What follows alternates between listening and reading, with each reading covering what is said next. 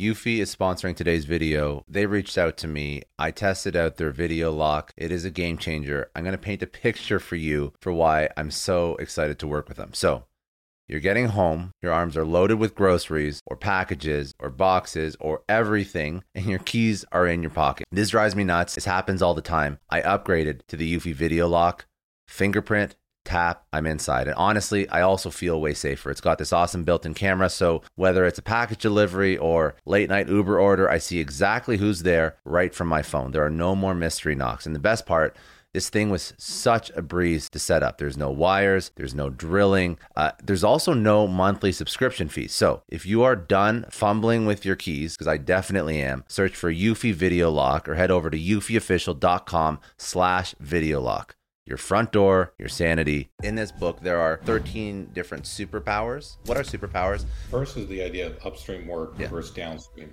is broken down into three phases. Today, my guest is Atif Rafiq. Over an impressive 25 year career, he has left an indelible mark on Silicon Valley and the Fortune 500. He is the man behind the groundbreaking system for problem solving that has become a game changer in the industry, how have you been so effective in so many different industries? Because that is incredibly impressive. How do you basically excel? It's very much tied to this idea of innovating into the unknown, where I'm comfortable with the unknowns. I'm hungry for inputs. And so I think that just ports itself very well to problem solving. What does an effective, innovative, process oriented company look like? Welcome to Success Story. I'm your host, Scott Clary. Success Story is part of the HubSpot podcast network. Quick question before we get started Did you ever play the game telephone as a kid? You start with one message, but as people share it, it gets more and more distorted. Sometimes work can feel that way, but the last thing you want for your business is to get a distorted message across your team. HubSpot helps you say goodbye to that chaos by helping you get all your teams on the same page. It's all in one. Your customer facing teams will absolutely love it. You track leads deals, support tickets, and everything in between, all from one spot. You need to know what your sales team is up to? Done. Want to see how your marketing campaigns are performing? You got it covered. HubSpot gives you and your teams all the vital customer info they need to create the best possible experience, no matter where they are. Save yourself the headache. See how powerful true connection can be. Give HubSpot a try. Your team and your customers will thank you later. Get started for free today at HubSpot.com. Today, my guest is Atif Rafiq. Over an impressive 25 year career, he has left an indelible mark on Silicon Valley and the Fortune 500. He is the man behind the groundbreaking system for problem solving that has become a game changer in the industry, propelling his career to incredible heights and granting him unprecedented success.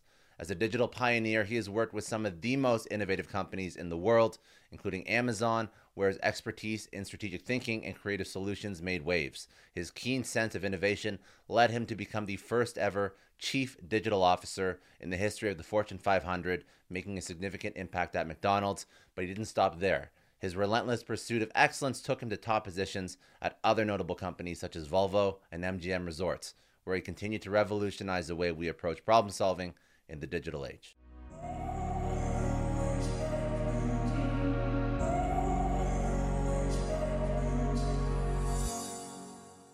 I, I would point to a, a letter I wrote. It's a, a, snail mail letter that I sent to the CEO of America Online, AOL.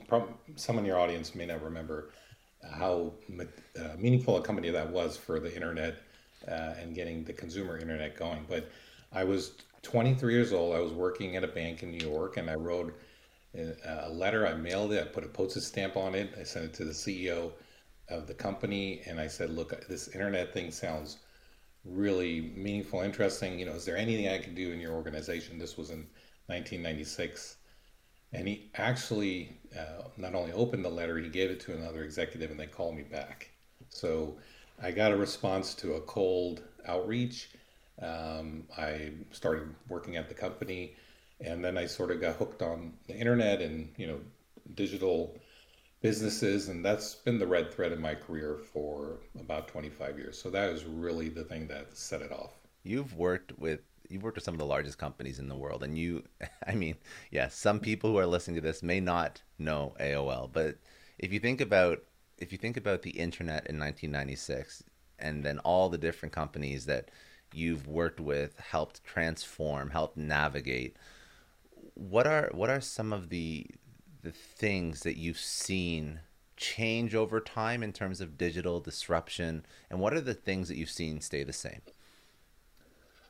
Well, I mean, typically, you know, in the tech industry, you have a charismatic, visionary founder who gets the thing off the ground, and sometimes they, you know, they strike oil, and the their invention is so material, and and technology lends itself to, you know, one very dominant player in a space, and that can give a company legs for a long time. You know, that can be ten years, or if they're a well-managed company, you know, let's say Google, you know, it can be around, you know, uh, 20, 25 years later and, and still thriving.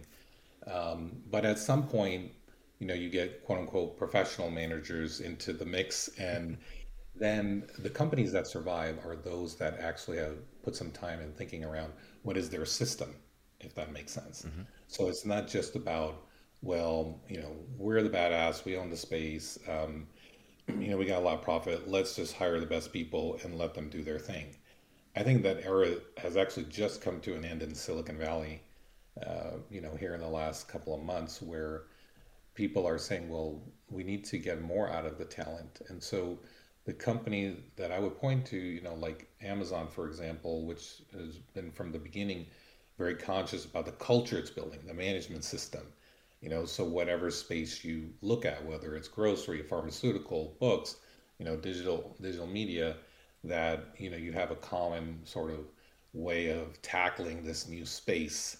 You know, they've been able to scale that uh, culture of invention in their, in their, in their culture, um, and and and now they can throw thousands of people at it, and generally uh, they come out on the winning end of things. So that is one thing I've observed. You know, being in tech for a long time is you know you can be on the roller coaster, but if you want sustain, you want to be around for a while. You want want to be an enduring company have to invest in the culture and sort of the system of how things get done. So you, you, you feel that there have been examples, and we don't have to. Na- we can name names or not name names. It's up to you. But you feel that, and I I, I am fully in agreement. There have well, been companies that have perhaps not focused on the the long term because things were so good and and and money was so cheap and and companies grew that weren't even profitable, let alone scalable. Well, in the previous era, I was um, I spent some time at Yahoo, and I almost wrote a book about Yahoo because, quite frankly, it was so dysfunctional, um, and you know, it was a, a, bit frustrating. And and really, the backstory there is, again, two founders. They really came up with a great invention, but there wasn't enough time spent on how are things going to get done in this organization. You know, are we an engineering-led culture? Are we a product-led culture? Are we a sales-led culture? You know, different technology companies have these different emphasis um, and as a result, it was a lot of um, sort of chaos, if you will. But putting aside, you know, Yahoo and the turmoil that they went through in the previous decade, you know, it, it can be something where you're successful and you scale and you continue to have a culture of invention that's very effective. And, you know, I, I point to, to Amazon just because, um, you know, the founder do, doesn't have to be in the room for, uh, for them to kind of solve problems in a similar way. And and the book I've just written, Decision Sprint, is trying to offer that, if you will, mm-hmm. to companies of all kinds, but certainly you know younger companies maybe they're hitting a growth uh, a growth wave, and they want to be conscious of well, okay, we're not going to be in the room for every big decision. How do we begin to um, you know teach our organization the best way to think about problem solving so that whatever we work on, you know, we can we can uh, we can be effective at it. And and decision sprint that that is more or less the playbook for when you are a disruptive, fast moving company. That's the playbook for building systems and processes that will eventually allow you to to to become the next Amazon. To not that that's more or less what this book is meant to accomplish. Correct? Well, yeah, it's very um, focused on saying that, look, you know, I cannot uh, introduce the big invention. Maybe that's up to the entrepreneur. But if that person or team or organization uh, wants to build something that's sustained and that is enduring, right, and continue to to innovate at a rapid clip, then they need to think about, you know, what is was the system that they're going to p- put in place. So decision sprint specifically is about helping teams make the leap from a promising idea to action. And the hardest part of that is always wrestling with the unknowns. Mm-hmm. And the unknowns and making them actionable is something which can be done, but it's really not something that's been elaborated on in sort of other business schools or sort of in your management kind of uh, books, uh, that kind of thing. But unknowns are really the heart of everything once you have a, a good idea, because in the beginning you have always have a lot more questions than answers.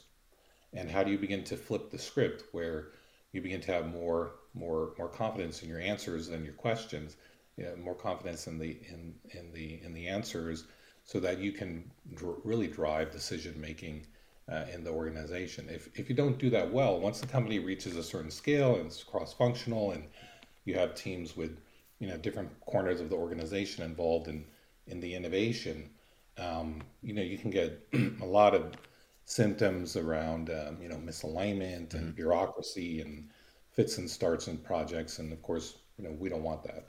I know a lot of entrepreneurs listen to this show, and NetSuite has been a huge supporter for entrepreneurs, for business owners, because there's one thing that we all know business is about making money and it's about your bottom line. And the less you spend on the nuts and bolts of running your business, the more profits you keep. But these days, everything is costing more supplies, people, shipping. It squeezes your margins. And I've been there, juggling multiple systems for finance, inventory, you name it each with its own costs and its own set of headaches. That's why I made the switch to NetSuite by Oracle. It's changed our company. Think about it. NetSuite is one of the top financial systems out there. It puts your whole business on one platform accounting, finance, the works, one data source for everyone. There's no more mismatched info. And because it's in the cloud, it slashes your IT costs. No more servers, no more updates. Just access NetSuite from anywhere. With one integrated suite, your overhead drops big time. And here's the real win efficiency. Everything's connected in NetSuite. Costs are ridiculous lately. Find a proven way to reduce your expenses and get better performance out of your team. It's a no brainer, and that's what NetSuite offers. Over 37,000 companies have figured this out already. You have to join them. Right now, through to April 15th, NetSuite's got an incredible, flexible financing plan. Check it out and see the savings yourself at netsuite.com slash Scott Clary. That's netsuite.com slash Scott Clary. I don't know about you, but the idea of being harassed, scammed, or even worse, all because somebody found my personal information online, that's terrifying. Our political opinions, our addresses, even stuff about our families, it's out there for anyone to grab. And did you know that data brokers are allowed to sell information on over 98% of Americans? It's scary stuff. That's why I've partnered with Delete Me. I personally use Delete Me. They're a big friend of the podcast because I put myself out there online. So safety is a huge concern. It's really scary how easy it is to find someone's details and information, but Delete Me creates a layer of protection that we all need. You tell Delete Me what you want gone, and they make it disappear from those sketchy data broker sites. And Delete Me doesn't stop. They constantly monitor the web to keep your information off those lists. It's like having a privacy watchdog that never sleeps. You need to take control of your data and keep your private life private by signing up for Delete Me. They're giving a special discount for all Success Story podcast listeners. Get 20% off your Delete Me plan when you go to joindeleteme.com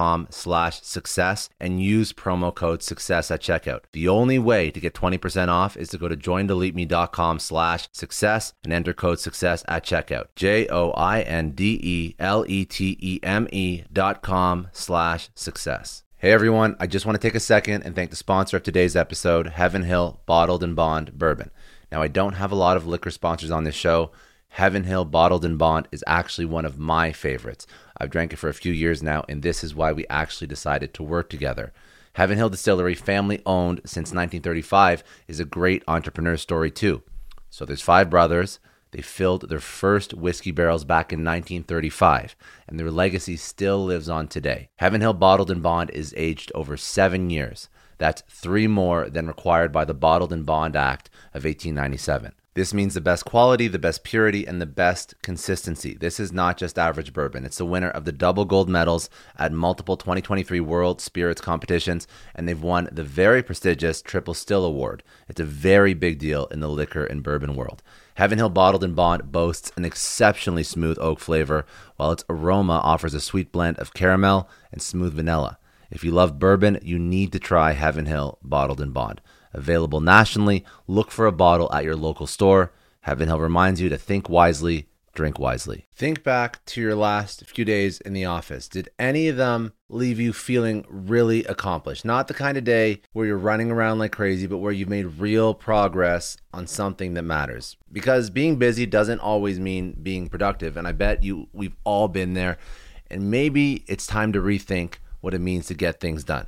Today's episode is sponsored by Belay. And what they help you do is instead of getting sucked into emails and to do lists, they help you delegate tasks and focus on big goals. They can connect you with top notch US based talent who are ready to take on those time consuming tasks that bog you down. Let's be real, there are way more important things you could be doing than bookkeeping or wrangling a packed inbox. They have virtual assistants to handle all of those pesky administrative tasks or accounting professionals to take care of all your financials. But here's the best part you don't have to waste weeks searching for the right person. Belay's personalized matching service works quickly, sometimes matching you with the right talent to take stuff off your plate in under a week. Are you ready to try a different way of working? Check out Belay's list of the top 25 things you can delegate to a virtual assistant. It might just change your business and your life. Text success, that's S U C C E S S, to 55123 to get the list and to start transforming your to do list with Belay. Thank you so much, Indeed, for sponsoring Success Story. For all business leaders out there, Indeed is a lifesaver. See, we're always driven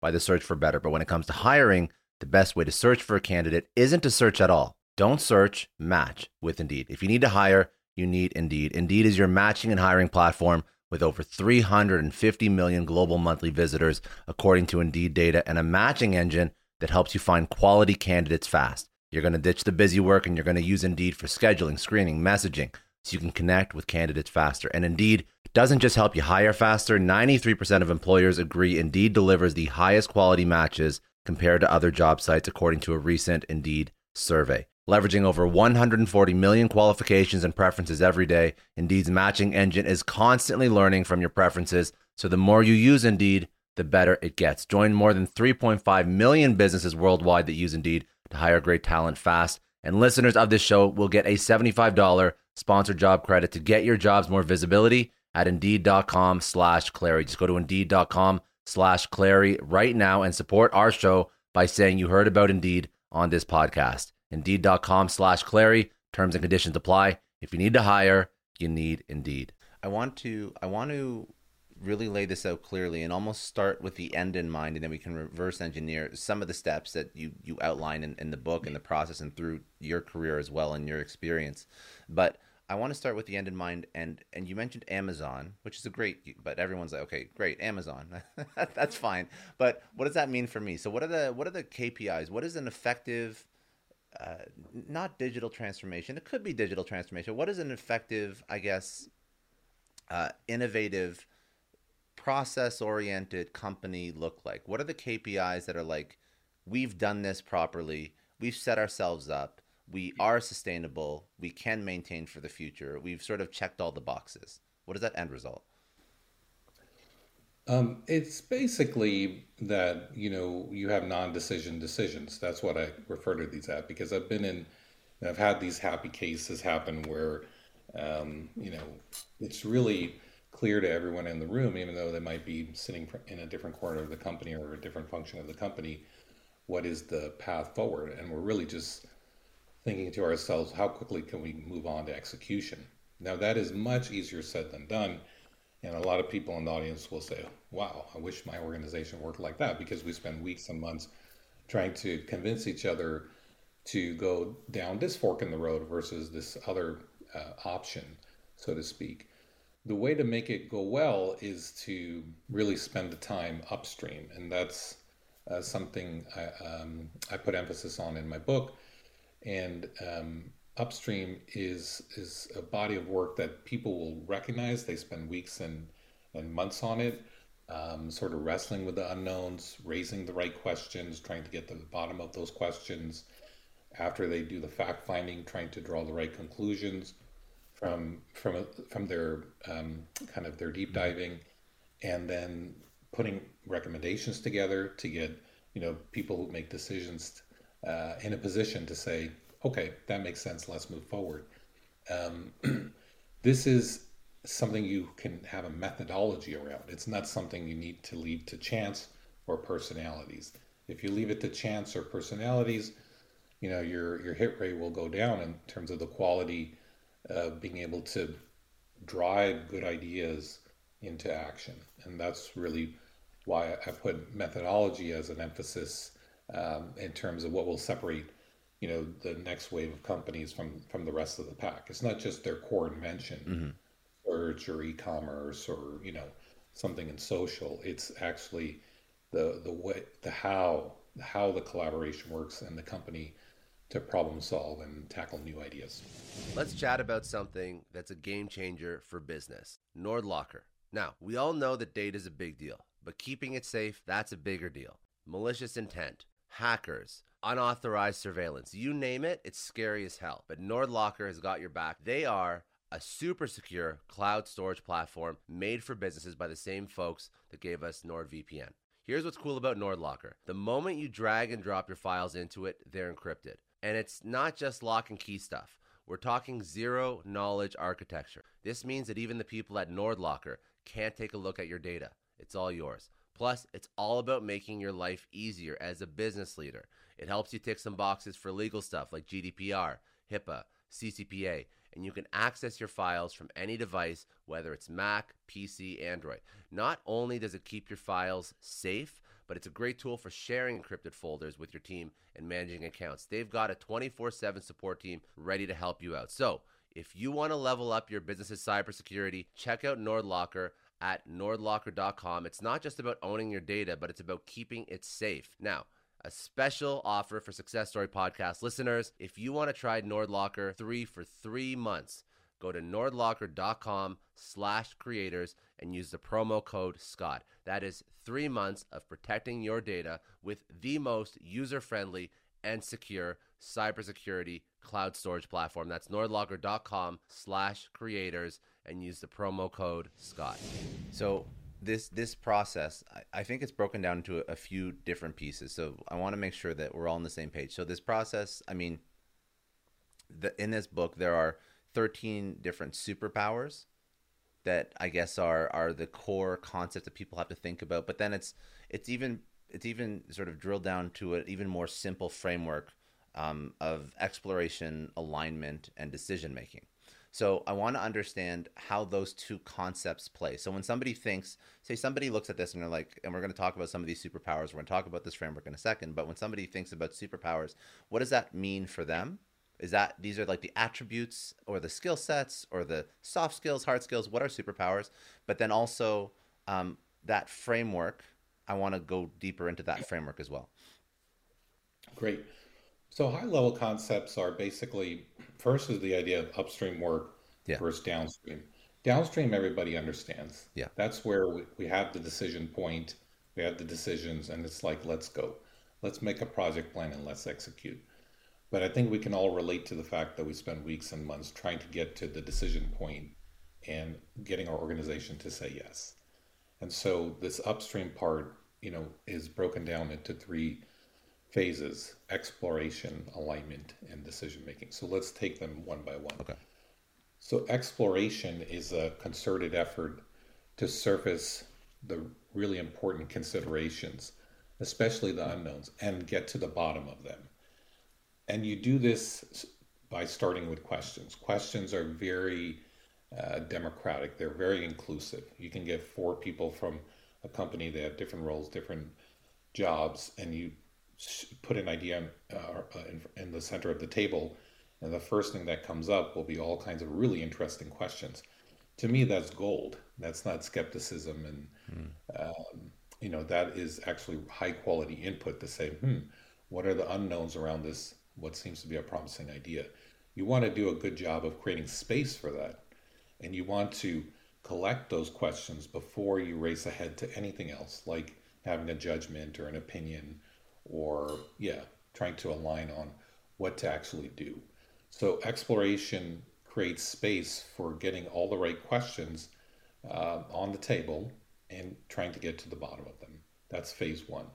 The second phase is using the exploration to um, to draw conclusions. If you're standing on high quality information and you said, okay, there was a bunch of things that we had questions around. you know, here's the sort of the discovery that we did, and now we're in a position to say, well, what conclusions would we draw from this? You know, what what makes sense? Then you look at those conclusions and you you try and bring people together to say, do we have alignment? And generally, you'll find that people say, well, hmm, based on this fact base, we've, you know, this is these are some conclusions that we draw, and usually that's pretty layered. It's not just oh, this is a good idea or a bad idea. It's many things. It's yeah, we should do this idea, but we should also keep in mind X and Y. Mm-hmm. And and so people, you know, it's really important to spend time saying, okay, what do what do you see in your eyes, and do we see the same thing? When once you're complete with that, that's when you're ready to drive action, and you say, well, based on these conclusions, what uh, what actions do we need to commit to? And that's where you usually are parting with dollars and resources. You know, you're walking through one-way doors sometimes, right? You're saying no to two other ideas and yes to this one. That is the time for action. So in the book, I break this down further into 13 workflows mm. where you could, you know, sort of set these up in, in your teamwork and basically create a path from, you know, idea, promising idea to the decision point, and hopefully that improves the company's ability to say yes to the right things and no to the things that deserve a no. So ultimately, at, at its core, not to, not to oversimplify the complexity, but at its core, for people that are are just wrapping their mind around this concept, it's it's a decision making process with a built-in feedback loop, and that can be executed. So my actual my question is that is that correct? Is that like a, a good summary? of it? Is that oversimplifying significantly? If it is, I apologize. Because nobody, some people, some people have not gone into this level of, of depth when it comes to decision making yet. And I mean, you're talking to a range of individuals, and some people are just starting to make these big decisions for their business. They're trying to figure out, okay, at what point do I start incorporating this? Is this something that I, I work with a, a, a small vendor? This is a this is something I should incorporate. I should put um, you know, put an exploration phase out to the business, to my co-founders, should talk to them, or is this very specific, useful for very certain larger decisions that move the business forward? It definitely applies to companies of all kinds. Although, you know, um, you know, if if you're on the smaller end, you know, five people or ten people, probably some of this can be done, you know, um, very informally through Correct. through conversation. But once you start to get if you will, functions in a company. You know, that's uh, or any sense that there are any silos, then then you, then you need something. Otherwise, you're leaving it to chance and personality. The the uh, the a good way to summarize this is basically it's a method which um, promotes exploration, it promotes starting with questions and yeah. suspending judgment on what to do because the human mind, as you know uh, there have been some neuroscientists who've written about, and I talk about this in my early chapter around the way the brain works. There's system one and system two, and system one is for very quick decision making. You're in the forest and the tiger's there. Do you defend yourself or run? Kind of thing. And there's system two, which is much more about thinking twice about something, um, and which allows you to see a little bit more of the picture and the kinds of work we do in companies, especially around innovation, is much more system two oriented, that part of the brain, uh, where you need to think twice about it and question it in order to see more of the inputs. Now, human nature, and especially in companies, you know, uh, depending upon the personalities and the culture of the company, you could be using system one but you need to be using you have a system two problem. Yeah. That's a very common occurrence in companies. Yeah. Right? Because people might think oh my job is to know exactly what the right thing to do is at all times. But that's actually not the case. The the better way to look at leadership is to know how to ask the right questions or get the right questions on the table. And and another another thing that i'm i'm thinking people would have a big big concern with, not in terms of the process, but in terms of their own organization, is you mentioned something. You mentioned this is great to solve for this type of thinking, system one, system two thinking, but also silos. So silos pop up in organizations. I know that this is not directly related to to decision sprints, but it's probably something you've experienced. Do you have any tips for stopping silos from forming as much as possible? Is this a process that actually improves not only the decision making, but by constantly uh, deploying this process, you almost improve the the structure of the organization because it it breaks down silos before they would even start if done properly. That's one of my passion areas, to be honest with you, Scott, because um, I I think it's one of the most baffling things in in companies is the um, you know not initiating with another part of the organization that has some relevant input. So the way I solve for that, um, and this is actually part of the first workflow in the decision sprint, is um, grouping people around a common challenge. So to look at you know a problem you're trying to solve in a company or a new idea and saying what competencies do we need to gather around this specific idea, this specific problem that we're trying to solve. When you start with that uh, from the get go, you automatically melt away the silos because the opposite is, I think, more common, which is okay, whose point on this in the company? And it could be a person or some function, and there's no, no problem with that if they then say, well, we're going to do a much better job of problem solving if we get the right inputs uh, around, you know, what this, you know, what the picture is, and what competencies do we have in this organization that uh, we can group around this common challenge. So to me, that's the mindset that we need to take, and then you stop thinking about you know structures and layers and other things like that, and you just start thinking about you know what is, um, for example, what Amazon will call a two pizza team. Mm-hmm. Uh, you know, not huge, but enough to feed um, the team with two two pizza pies, right? Yeah, there's five or six or seven or and that's people, it. Depending on how hungry you are. yeah, but that's what you get. Yeah. You know, and that's really wise because you know it's not one or two parts of uh, corners of a company, especially in a large company that can really s- solve a problem, you know, holistically, right? So thinking about like being hungry for input. How do we get the right inputs to really solve this problem? That will melt away silos. And another another point on that, because inputs are, are very important, but the larger the even in small organizations, but the larger the organization, you're going to have endless amounts of questions that can be put through this process. So how do you prioritize the the urgent and important it's definitely a matter of relevance. And so you're right, where, um, I mean, interestingly, if you ask everybody, and I have a methodology in the book where I actually suggest people do this independently. So let's say you have this six person team and you want to get all the right questions. To me, that's getting to first base when you're trying to tackle a new idea.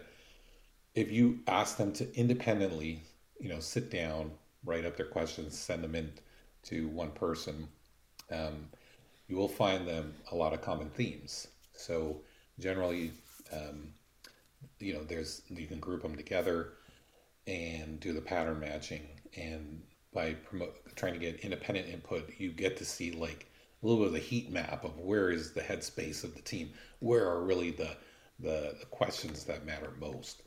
So I think what I would suggest is um, a, a, little bit of uh, of that methodology where you kind of try and promote independent thinking so you can get wide enough, mm-hmm. uh, divergent thinking, but then bring them together, you'll see you'll see the patterns, and I think it'll be a manageable list. Interesting. So so when you've when you've run this exercise, even though you have so many different business units, so many different personalities, again, you start to see the common threads, and I'm assuming that would mean you'd actually start to see the common threads in in, in the in the output as well. So when when a, a, question goes through this process, you start to see the common threads in the actual answers that you're getting.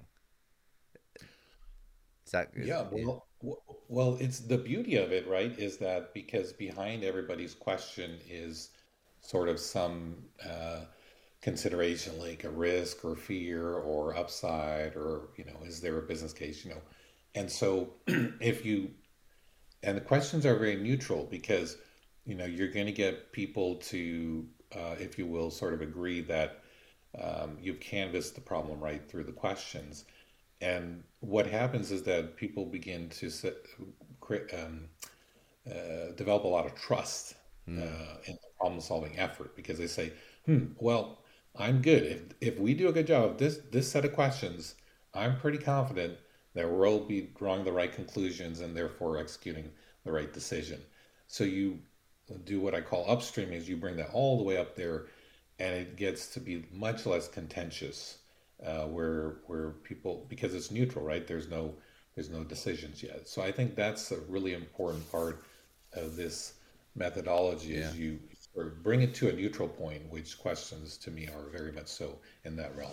Okay, so if you're like me, the last time you cared about learning another language and took it seriously was in some class in high school, and there's no way you remember anything about that language. For me, it was French.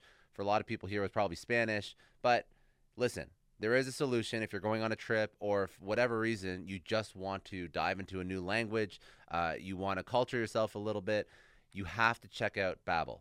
They have over 10 million subscribers, all learning new languages. And unlike school, especially high school, Babbel is fun and easy. It is the perfect tool for a dream vacation or just filling time learning something that could be for a job, a spouse, whatever it is. Lessons are 15 minute long. They're centered around real life situations like travel or business, and they're designed not by AI, they're designed by 100 language experts people that know the language inside and out. Uh, AI is great, but it's not perfect. So they offer 14 languages and they help improve pronunciation with speech recognition technology. Plus, Babbel's resources extend to podcasts, games, live classes. They gamify uh, language learning.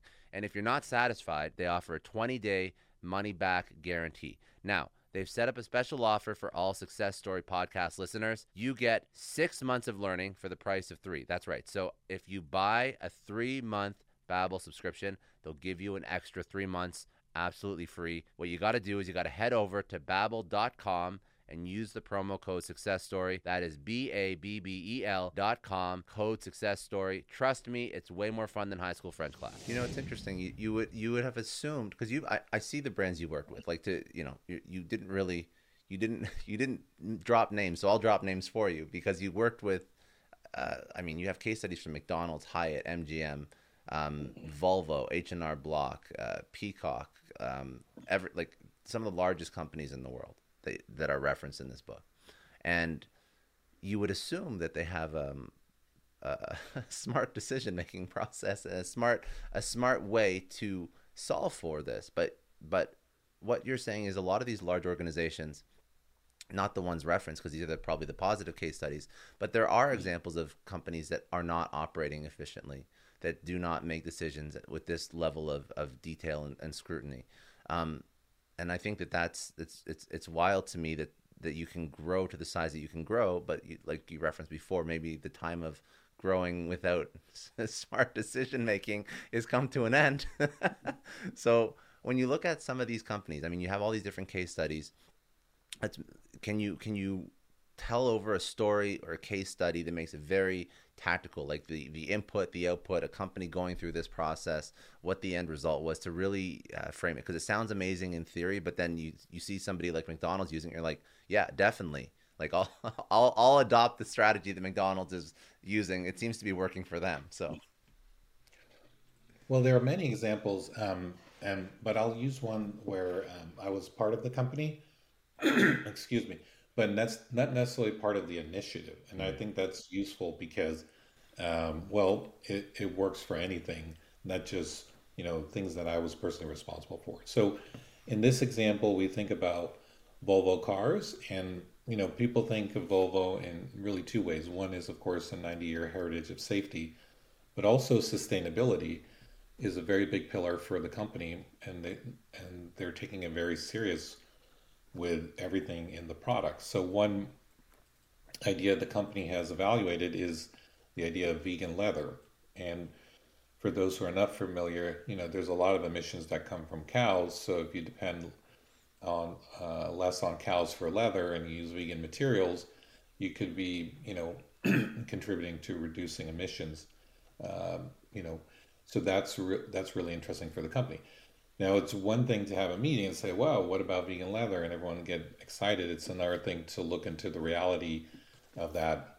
And in order to look at the reality, you know, you have questions around the feasibility, right? Because you want to know if you can get enough materials to meet your volumes. Because Volvo's not a small company, right? There are a lot of Volvos sold across the world every year. So, can you get enough material supplied? Um, traceability, right? I mean, there's no sense in saying you're doing something good for the world or the environment if you can't verify that it's yeah. actually sustainable uh, materials, right? There's cost factors. I mean, is there, you know, enough of these type of they're essentially plant-based materials um, available, and what does that mean in terms of cost? Um, and can that cost be? Are people willing to pay a premium for it, or do they look at kind of old-fashioned leather as sort of the premium thing, right? So you need to think through, you know, the business aspects of these. So there are questions of all kinds here, um, at the least of which is the customer, right? And you know, customer preferences, and is this something that's a niche thing, you know, and you're a cool millennial, and you're going to bite on it, or is this for you know the entire demographic that that is interested in Volvo? So very multifaceted problems with um, a lot of questions in the beginning. Mm-hmm. And as you begin to um, you know, get the right questions on the table, kind of group them by subject matter, you make these unknowns actionable. And that's really what I'm uh, offering here, you know, the, with the methodology is you get the right question list, you make it actionable, you develop, for example, FAQs, uh, which is, you know, could be a three page document with the right questions and, and answers. Um, and then you have you know a meeting where you say well hmm, based on this you know the working team develops some recommendations um, and they tr- create you know that connection between their their exploration and the recommendations that they make. Well now they're ready to meet with maybe the sponsors of this initiative and and, and put the high quality information on the table to say okay the right answer is is x. For example um, let's take our newest uh, people will love it. It's very interesting. Uh, let's take our newest car line, uh, the sleekest looking car uh, for the right demographic, and let's introduce it and premiere it in this vehicle line and get some experience with it. So that's an example of how you can go from a promising idea, begin to tackle and cert, uh, the harder harder questions here, service you know by servicing the unknowns, mm-hmm. and get you know recommendations on the table for people to decide on. I love that. Um, and and another another thing that I wanted to go into. So we've we've alluded to these these thirteen uh, these thirteen items that are are very useful to facilitate this process. And you know, you, again, you go you'll go check them in the book, but we've we've sort of covered some of them already. We have to cover them when we go through this process. But are there some that are some of these attributes. I don't know what you want to call them. I call them superpowers, call them attributes, call them whatever you like. These 13 identifiers that are not uh, not so obvious in facilitating this process are a little bit outside like establishing decisions crafting workflows that makes sense socializing knowledge within the organization that also makes a little bit of sense as well but are there some that maybe are not so obvious probably the the most um, uh, the step people skip most frequently is sourcing input and viewing that as a, hmm. a, deliberate step in the process. So we all do brainstorms, right? We say, okay, well, well, great news. We've been charged with looking at this promising new idea, this new product opportunity, etc. And then we hold a brainstorm. Um, and this brainstorm can waver and vacillate between, you know, trying to uncover some of the important questions and then drawing conclusions based on that, going down a rabbit hole on on one or two important considerations.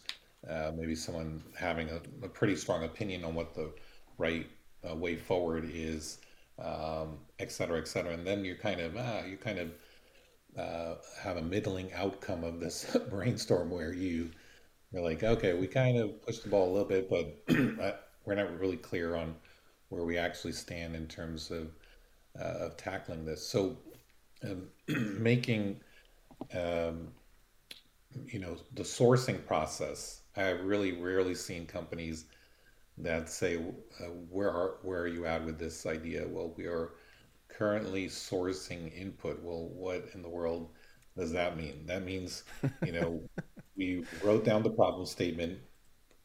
We said these are the four or five main competencies or like, um, you know, parts of the company that need to be involved in, you know, problem solving here. Uh, so that's on the team formation side. And we're sourcing input. We're getting people to ideally independently say these are the unknowns, uh, and we're making a list of those. And that's all we're doing. It's going to take us four days or five days. But after four or five days, we're going to have a really good question list organized by subject matter. We're going to share it with our sponsor or someone senior and say, hmm, any blind spots? Anything we're missing? Because we're going to spend the next couple of weeks trying to get to the bottom of this. And that in and of itself is really not just good hygiene in executing or going about an initiative, but the fruits of it show up all the way through, um, and they help you uh, avoid avoid surprises. Um, is there and and I want to I want to actually um, ask about a little bit of digital disruption um, because it was interesting. You know, like when when when your agent reached out. Uh, I think there was actually a note about incorporating chat gpt and ai into some of the stuff that you speak about and i thought that was fascinating because um, this seems like a process like a process improvement and and this can be great for companies but there is a digital disruption there is the mindset of if if you're improving process and SOPs within an organization, there's other things that can be added on and other things that your company should be looking at as just like a forward looking company. It seems like a company that focuses on process improvement at this degree is also looking at other things they can incorporate and include to literally make their company better. So you work with a ton of companies. I mean, you you've worked with companies that have that have innovated and disrupted, um, and have sort of stayed ahead, even though they're older organizations. And I want to I want to talk about that a little bit, but I don't want to move off. I don't want to move off um, like the book and, and the content and that just yet. So I would say, is there anything that I didn't ask about? Any like any questions? Any main points? And I'll, I'll get. Don't worry about like the, the the you know the links and everything. That'll all go in the show notes. But is there anything that like you wanted to bring out that would be really useful from the book that I didn't ask you about that would help somebody that's building a business right now? Well, um, it's hard for me not to bite on the AI piece because the last couple of chapters yes. of this sprint are on that. So if you don't mind, oh, that's how. Okay, so uh, explain to me how. Okay, so I don't understand how it incorporates. Okay, so explain to me how it incorporates. So how does the last few chapters of, of a process sprint incorporate AI? I didn't realize that was included in this. Okay. Well, you know, a question answer system is really uh, very complementary to ChatGPT. So let, us take yeah. an example.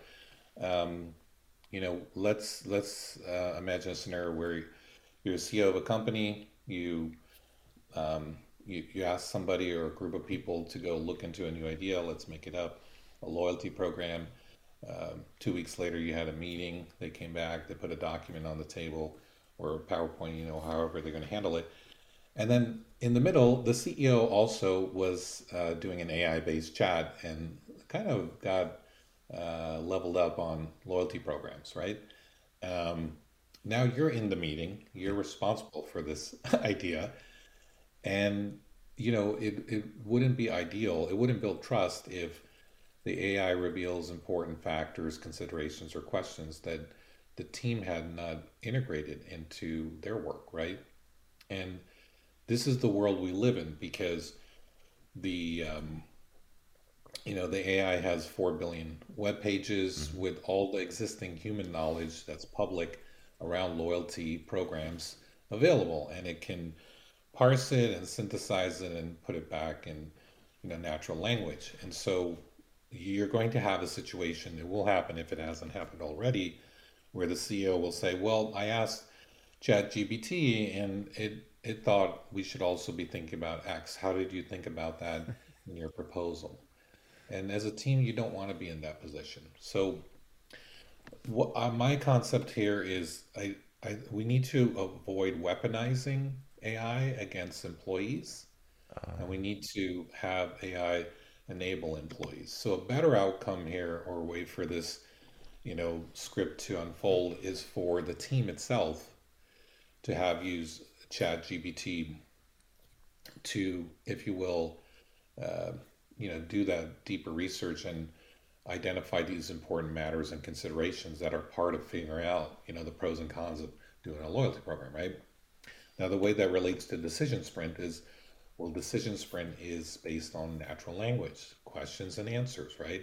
So you can definitely, uh, for example, take the answer you develop in a decision sprint and see if ChatGPT gives you something different. Maybe it raises a consideration that's a blind spot. I call that a suggestion if you want to take a positive, constructive view on it. So you use ChatGPT to make suggestions to improve the quality of your work, let's say questions and answers. Mm-hmm. Uh, then you're on higher ground. I call this bar raising.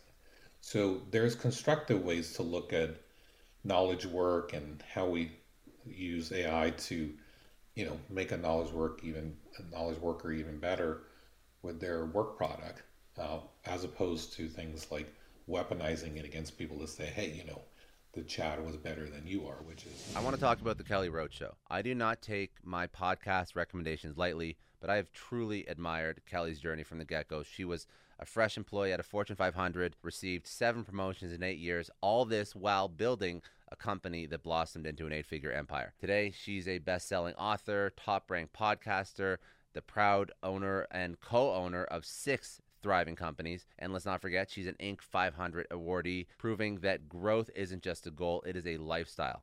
Now, her podcast, The Kelly Roach Show, dives deep into business growth strategies, specifically targeted for those hitting the six and seven figure mark, but it's not all business. She also explores the habits, mindset, and disciplines of the world's most successful people. It's a podcast that's perfect whether you're just getting started or you're trying to up level your success game. But here's the deal kicker for me she is a super mom and a wife. She embodies the truth that you don't have to sacrifice your home life for success. She believes and shows that life changing wealth, wild success, a happy marriage, and a fulfilling home can coexist. That is goal. So tune in to the Kelly Roach Show on Apple, Spotify, wherever you get your podcasts. Trust me, it's time well invested.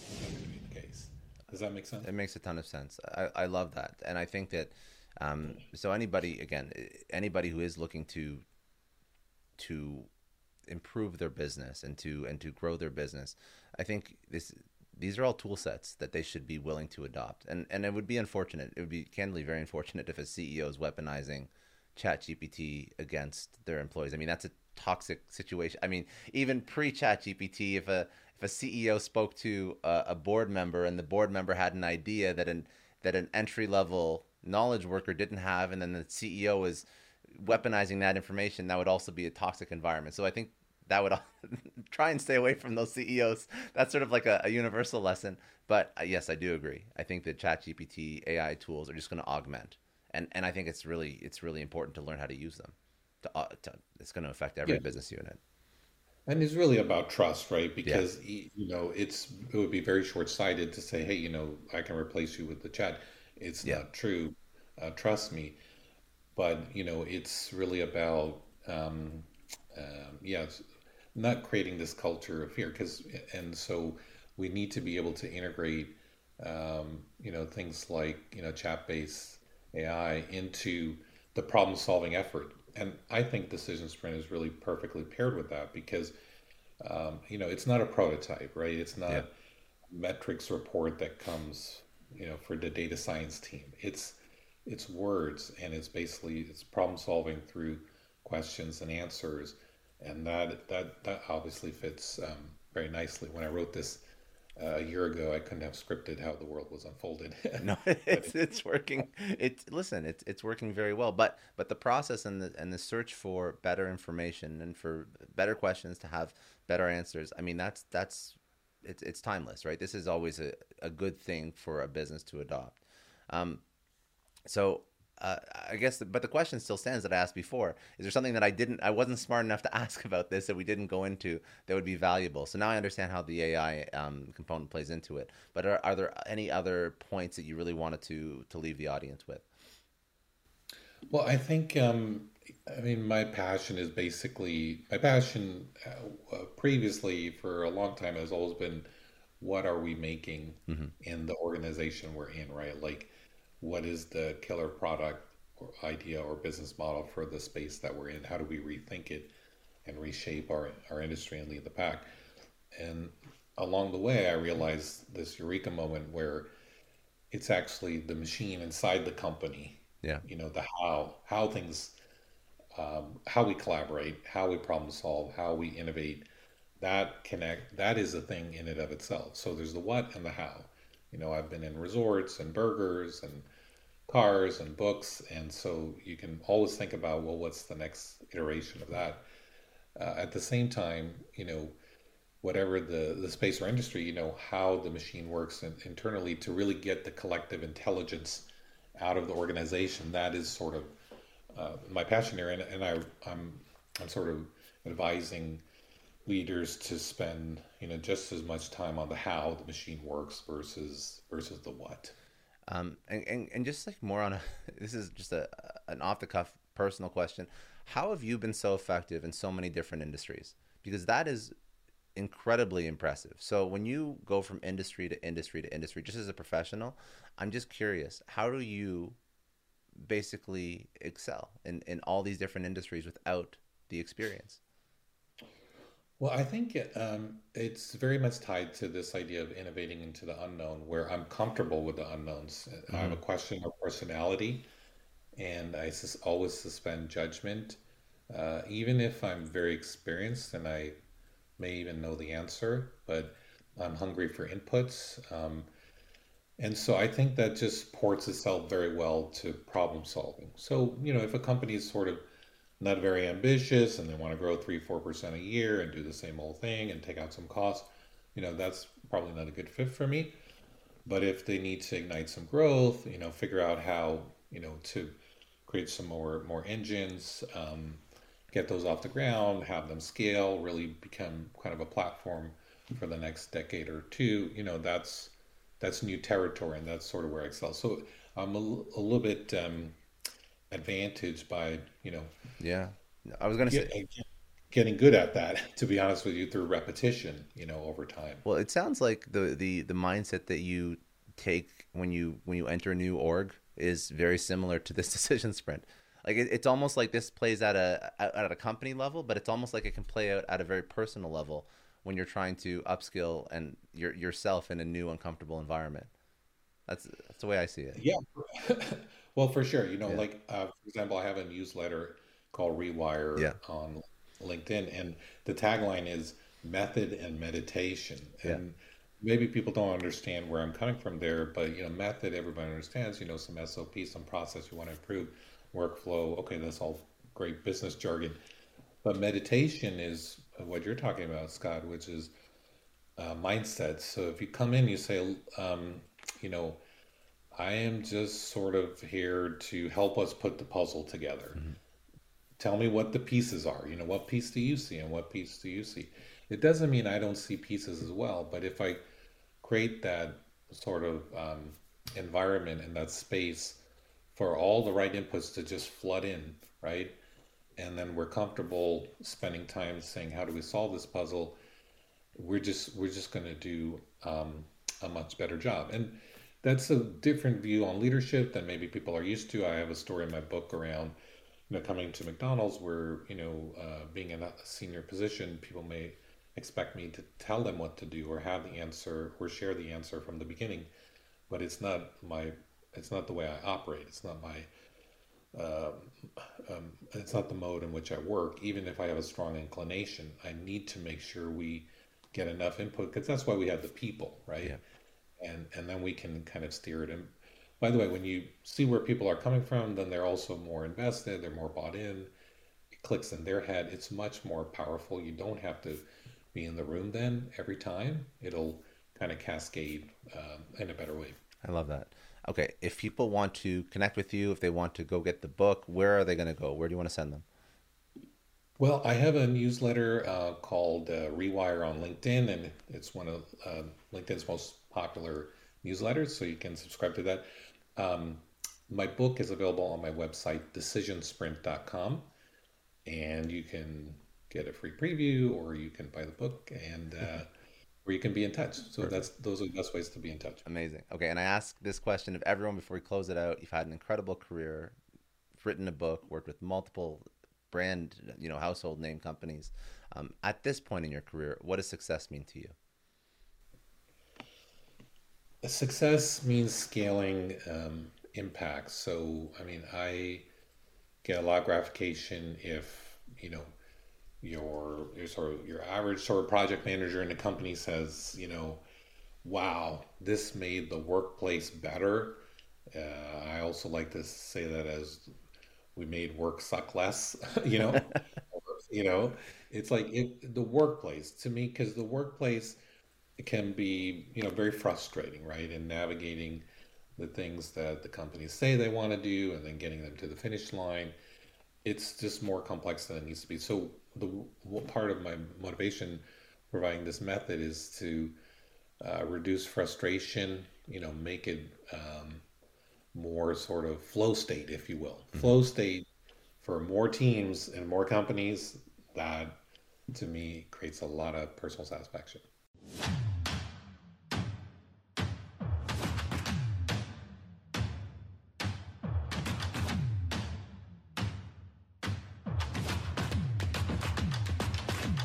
I know a lot of entrepreneurs listen to this show, and NetSuite has been a huge supporter for entrepreneurs, for business owners, because there's one thing that we all know business is about making money and it's about your bottom line. And the less you spend on the nuts and bolts of running your business, the more profits you keep. But these days, everything is costing more supplies, people, shipping. It squeezes your margins. And I've been there, juggling multiple systems for finance, inventory, you name it each with its own costs and its own set of headaches. That's why I made the switch to NetSuite by Oracle. It's changed our company. Think about it. NetSuite is one of the top financial systems out there. It puts your whole business on one platform accounting, finance, the works, one data source for everyone. There's no more mismatched info. And because it's in the cloud, it slashes your IT costs. No more servers, no more updates. Just access NetSuite from anywhere. With one integrated suite, your overhead drops big time. And here's the real win efficiency. Everything's connected in NetSuite. Costs are ridiculous lately. Find a proven way to reduce your expenses and get better performance out of your team. It's a no brainer, and that's what NetSuite offers. Over 37,000 companies have figured this out already. You have to join them. Right now, through to April 15th, NetSuite's got an incredible, flexible financing plan. Check it out and see the savings yourself at netsuite.com slash Scott Clary. That's netsuite.com slash Scott Clary. I don't know about you, but the idea of being harassed, scammed, or even worse, all because somebody found my personal information online, that's terrifying. Our political opinions, our addresses, even stuff about our families, it's out there for anyone to grab. And did you know that data brokers are allowed to sell information on over 98% of Americans? It's scary stuff. That's why I've partnered with Delete Me. I personally use Delete Me. They're a big friend of the podcast because I put myself out there online. So safety is a huge concern. It's really scary how easy it is to find someone's details and information, but Delete Me creates a layer of protection that we all need. You tell Delete Me what you want gone, and they make it disappear from those sketchy data broker sites. And Delete Me doesn't stop. They constantly monitor the web to keep your information off those lists. It's like having a privacy watchdog that never sleeps. You need to take control of your data and keep your private life private by signing up for Delete Me. They're giving a special discount for all Success Story podcast listeners. Get 20% off your Delete Me plan when you go to joindeleteme.com com slash success and use promo code success at checkout. The only way to get 20% off is to go to joindeleteme.com slash success and enter code success at checkout. J-O-I-N-D-E-L-E-T-E-M-E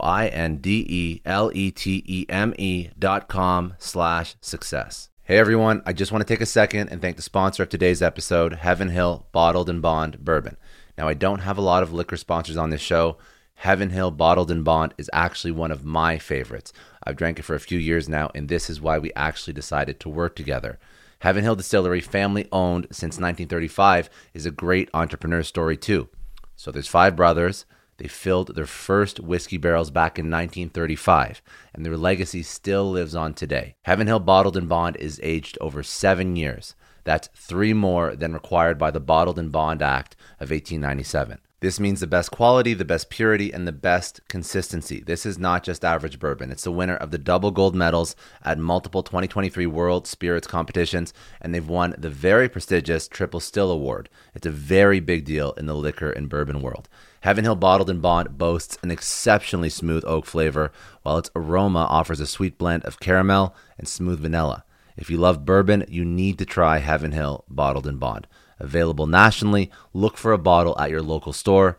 Heaven Hill reminds you to think wisely, drink wisely. Think back to your last few days in the office. Did any of them leave you feeling really accomplished? Not the kind of day where you're running around like crazy, but where you've made real progress on something that matters. Because being busy doesn't always mean being productive, and I bet you we've all been there. And maybe it's time to rethink what it means to get things done.